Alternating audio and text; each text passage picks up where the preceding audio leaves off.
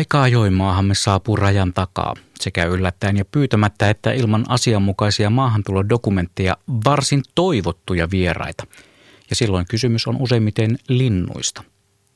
Tiedotusvälineiden kautta olemme saaneet seurata muun muassa Jallu, nimisen jalohaikaran edesottamuksia Pirkanmaalla, ja Joppe, nimisen kattohaikaran selviytymistarinaa suomalaisessa talvessa ja lopuksi sen surullista kohtaloa Pihtiputaalla. Mistähän se kumpuaa tarve antaa luonnonvaraisille eläimille nimi? Lemmikkinä pidettävän eläimen nimeämisen ymmärrän tiettyyn pisteeseen saakka. Onhan esimerkiksi koiralla tai kissalla, topilla tai tessulla varsin kätevää olla lempinimi, jolla sen voi kutsua ruokailemaan tai tekemään meidän ihmisten iloksi monenlaisia temppuja. Mutta että haikaralle nimi.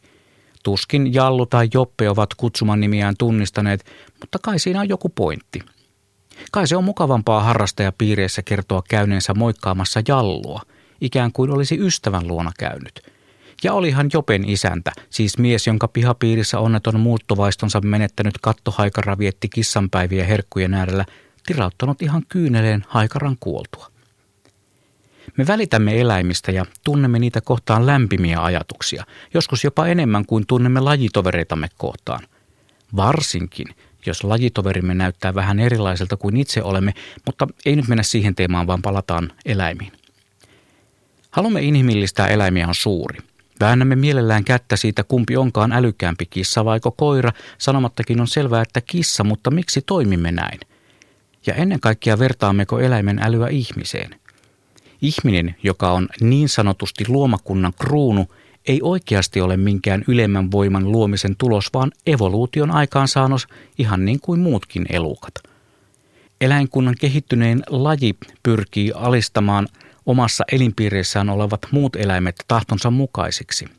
Paitsi että eläimille annetaan nimiä, niitä pidetään häkeissä, niitä viedään näyttelyihin, niitä puetaan vaatteisiin, niille perustetaan hoitoloita ja ravintoloita – Useat lemmikkieläimet syövät parempaa ruokaa kuin monet ihmiset maailmassa.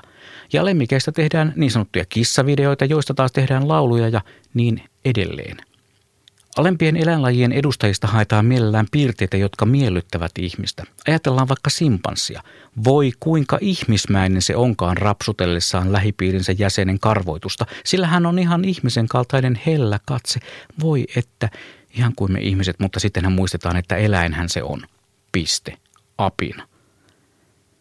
Tuli vaan vielä mieleen, että ajattelevatkohan muut eläimet meistä ihmiseläimistä samalla tavalla, että kylläpäs tuo Usain Bolt juokseekin kuin hirvi. Varpuset puskassa tirskuvat meikäläisen ohikävelessä, että onpas tuo Blumis sitten pöllön näköinen.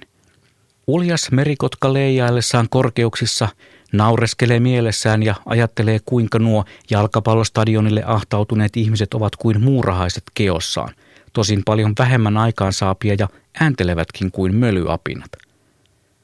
Mutta juuri nyt haluan ulos raikkaille talvilaitumille kirmailemaan kuin vasikat keväällä. Pukeudun lämpimästi näyttää aivan mursulta. Viheltelen mennessäni kuin Pasilan satakieli, mieleni on vapaa kuin hiirihaukka ja muiden lajitoverieni silmissä olen laumanjohtaja, alfauros. Ja sellaisena aion kulkia jatkossakin, koska se on mun luonto.